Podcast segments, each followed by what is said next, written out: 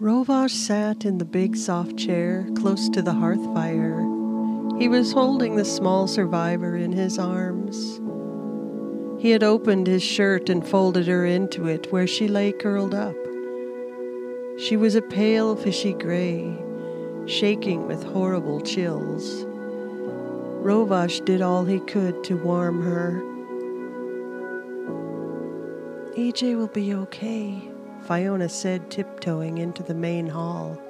She wanted to ease Rovash's worries. How is she doing? Not good, Fionna. I am not her kin and she is weak. Is there anything we can do? Fionna asked. I'm sorry, Fionna. I think she will fade again into true death. I can only give her what small comfort we can now afford. Fionna saw the tears welled up in Ro's eyes as he stared at the fire. I can see now my brother is bound to you, Fionna. He almost perished because you struggled to come back from the realm of healing. I will not let you try this again. I cannot risk losing you both. Rose said quietly but firmly, not taking his eyes off the flame in the hearth. I'm sorry, so sorry. Fionna just quit talking, feeling the weight of his words, knowing an apology meant little right now. Fionna knelt down and huddled over the side of Rose's chair to hold the tiny elven girl's weak hand. Her golden brown hair was a tangled mess. It hung down in great mats past her thin shoulders. She might have looked like an adolescent at first glance, but after talking to her, Fionna knew she was older than all of them. Fionna saw flashes of sailing ships, ocean breezes, and gardens filled the girl's mind as she slept in the big man's strong arms. Fionna sat up with a gasp, quickly letting go of the girl's hand.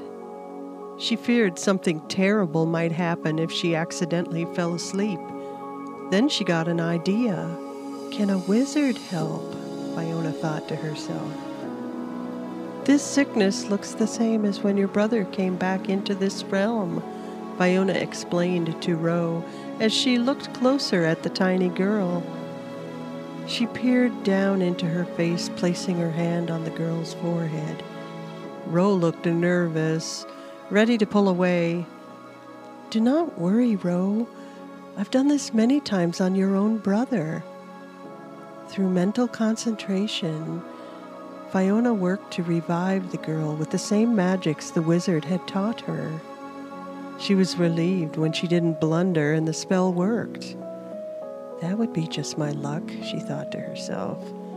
The girl's eyes fluttered open. Hello? What is your name? Fionna said in the girl's own language, knowing she didn't have much time. I feel not well, she whispered, barely moving her lips. You have just come back from a curse. It is expected. Will you stay with me? Are you the one? You held my hand out of the cursed sleep. The girl struggled to see Fionna better but her eyes were clouded over like ice. Yes, I am your kin. Will you stay with me? Fionna asked firmly, needing to hear the words. My name is Naalin. I will try to stay. To thank you. Then sleep for now, Naalin. Fionna moved her hand over the tiny elf girl's face, and her eyes shuddered closed into a controlled sleep. Her name is Naalin, Fionna told Rovash. She is trying to stay with us. We must keep her warm and wait until EJ can travel in the morning. We should bring her to the wizard Sibyllus to see if there is something he can do to strengthen her to ensure her survival. That is all we can do. I will carry her, Rose said gratefully for some hope to hold on to for the girl's sake. Fionna grabbed a blanket from nearby and wrapped it around them both in the big chair. Till morning, then, she whispered as she hugged them and kissed Ro on his worried brow. Fionna went back to Egelam in the other room. Again, she felt the weight of this day hit her like a rock slide. She crawled in next to EJ and fell into a fitful sleep.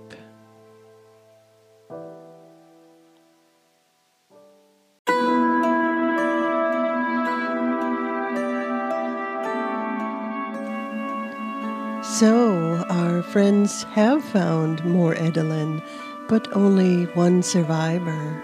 What a horrible and wondrous thing. Seeking the wizard's help might just be the answer to all their problems. It seems getting away from Eldelórne would be helpful as well. Hopefully not forever, though. The trees. Hmm, I'll just have to listen to the rest of the story to find out what happens next. And if you like what you're hearing, don't forget to give us a five star review and a giant smiley face so I know you're out there. My name is Karleigh Bon. I am the author narrator of the Tales of Eldelórne trilogy. Find a cozy chair and maybe even a cool drink as we meet with Chapter 25 She is Naalin. And now for the rest of the story.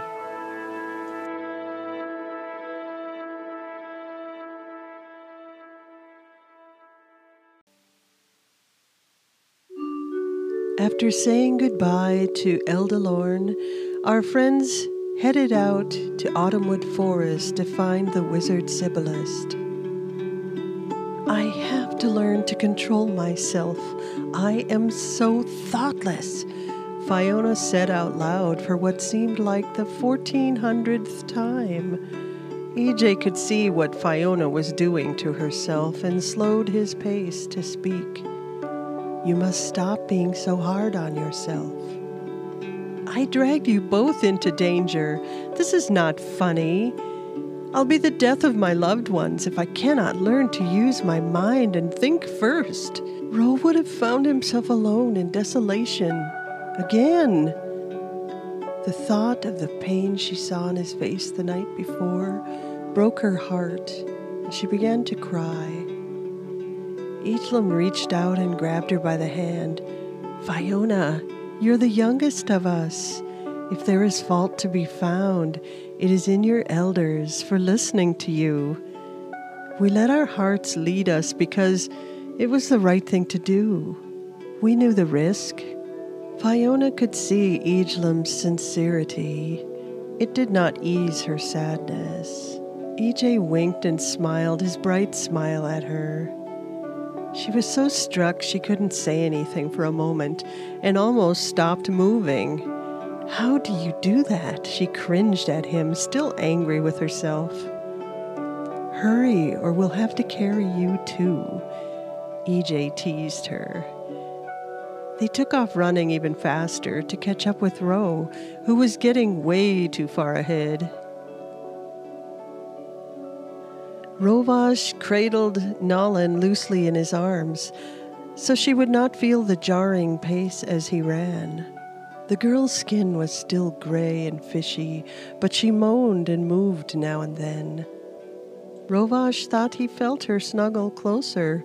It was a good sign of life. He was hopeful for her sake, it was true.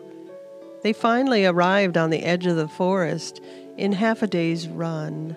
Do you remember the way? Rovash half shouted, catching his breath. The forest all looked different from the last time. The surrounding daylight was also different. We could climb up a tree, Fionna said with a determined voice. Let me try that again. EJ gave Fionna a boost into the closest tree, and she quickly climbed to the top. She was sure the wizard's house was east, but there were no lights to see in the daylight, so she was just guessing. I feel a strange longing, Ro confided to his brother. I've been gone too long from the fort. I agree. It has been too many weeks. We'd been lulled into a kind of idleness. I suspect our mother's home is somehow infected by the island curse. EJ frowned unhappily as he said it. Huh. Rose scowled as he realized EJ was probably right.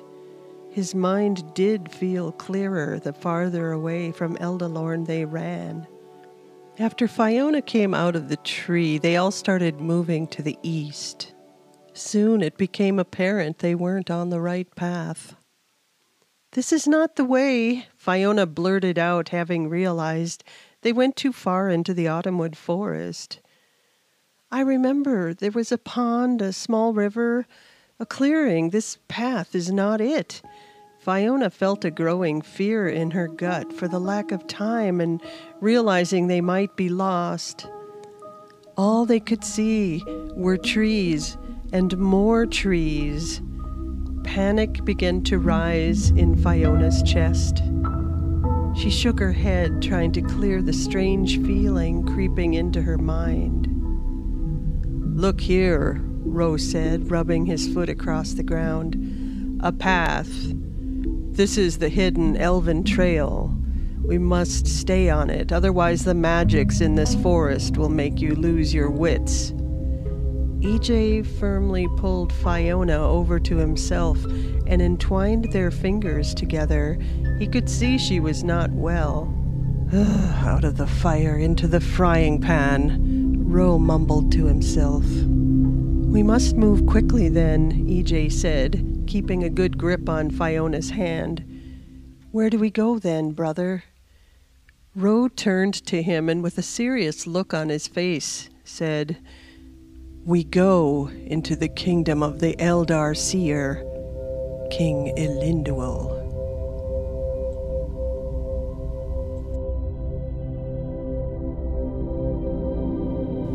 On the evening they stumbled upon the wizard's home, they were being watched. King Elinduel saw them through a large glowing orb. On this day, the eve of starlight and memories, Elinduel came into his full power and covered the land with deception so Thendiel's sons would have to find their way to his palace. The king had refused to leave when the migration of the Edelin had reached an end.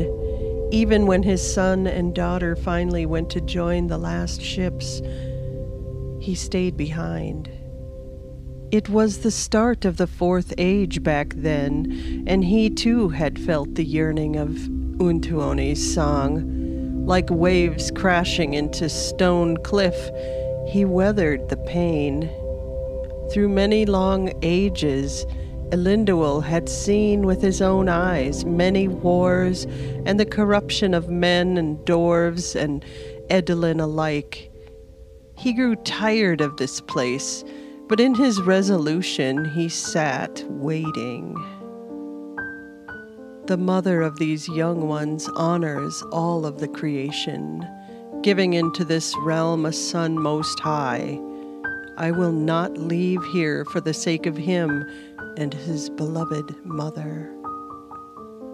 And so it was. The king refused to go. He sat guarding his hidden kingdom and waited. And he knew in his wisdom this day would come. Rovash, Agelim, and Fionna walked forward into the forest for what seemed like hours they had almost lost the trail several times, but Ro's tracking kept them on the path. It was getting dangerously dark. Suddenly, the path opened up. They found themselves in a clearing. In the center was an abandoned ivory colored bridge that spanned across a rough field. It was almost hidden with all the vines that had covered it. Trees had broken through its sides, sundering the stone into pieces. They followed the thin path that led them to a gate that looked greenish gray in the evening darkness. It stood split up the middle into two huge, ornate, heavy doors that had no visible keyholes or handles to open it. Ro pounded on the door. It echoed hollow and desolate beneath his fist. I'm sure they all left for Ilmatar long ago, EJ whispered tiredly. He too felt the disorienting effect of the forest creeping in on him. Fionna wandered away to lean on the bridge rail and wait for the guys to sort this out. The king owes us help, and I know now he is here, Rovash said with certainty. He's not home, Ro. EJ whined. This door would not be seen if he was not here, EJ. He was not a king like the others. He was always hidden from the realm, even to the elves, unless he allowed it. Then why, brother, does his forest defenses poison us if he wants us here? Everyone left or died, and Someone forgot to turn it off. EJ accidentally swung at Ro as he stumbled sideways. Hey, could you try to knock again or yell or something? Fionna weakly pleaded, not quite sure what she was thinking anymore. The guys just stood there arguing. They looked like they would soon come to blows if she didn't do something. Ro might even drop the girl in their addled frenzy. Fionna made a fist and held it up in front of her eyes so she wouldn't lose track of it. With great effort, she staggered forward to pound on the gate. Hey, you in there! Greetings to anyone. Is anyone home? Her words slurred as she ran the last few steps with her fist ready to crash the door down. To Fionna's surprise, the gate slowly opened with a grinding creak to her light push. She lurched back, eyes bugging wide because there in the opening stood the king.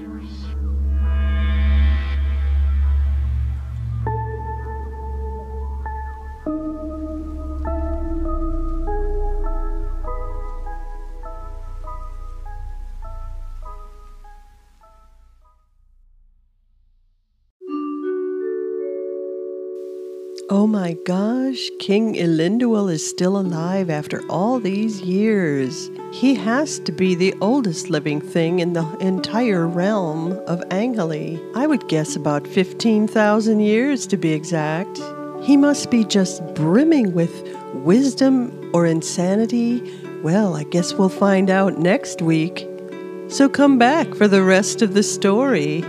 See you then. Bye bye.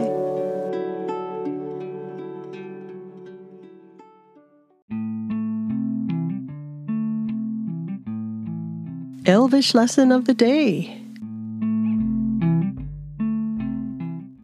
Suil, straight up greetings to you. Suil, S U I L. The Edelin stand on a lot of formal greeting because what else do you have when you live so long? I am joyous to meet you. May the morning be good. You are well met. May the Ovenin. I guess you've heard that one before, but it has been a long time. Made the Ovenin. You are well met. Okay, you can stop bowing now and walk through the door. Suil Malanamine. Suil.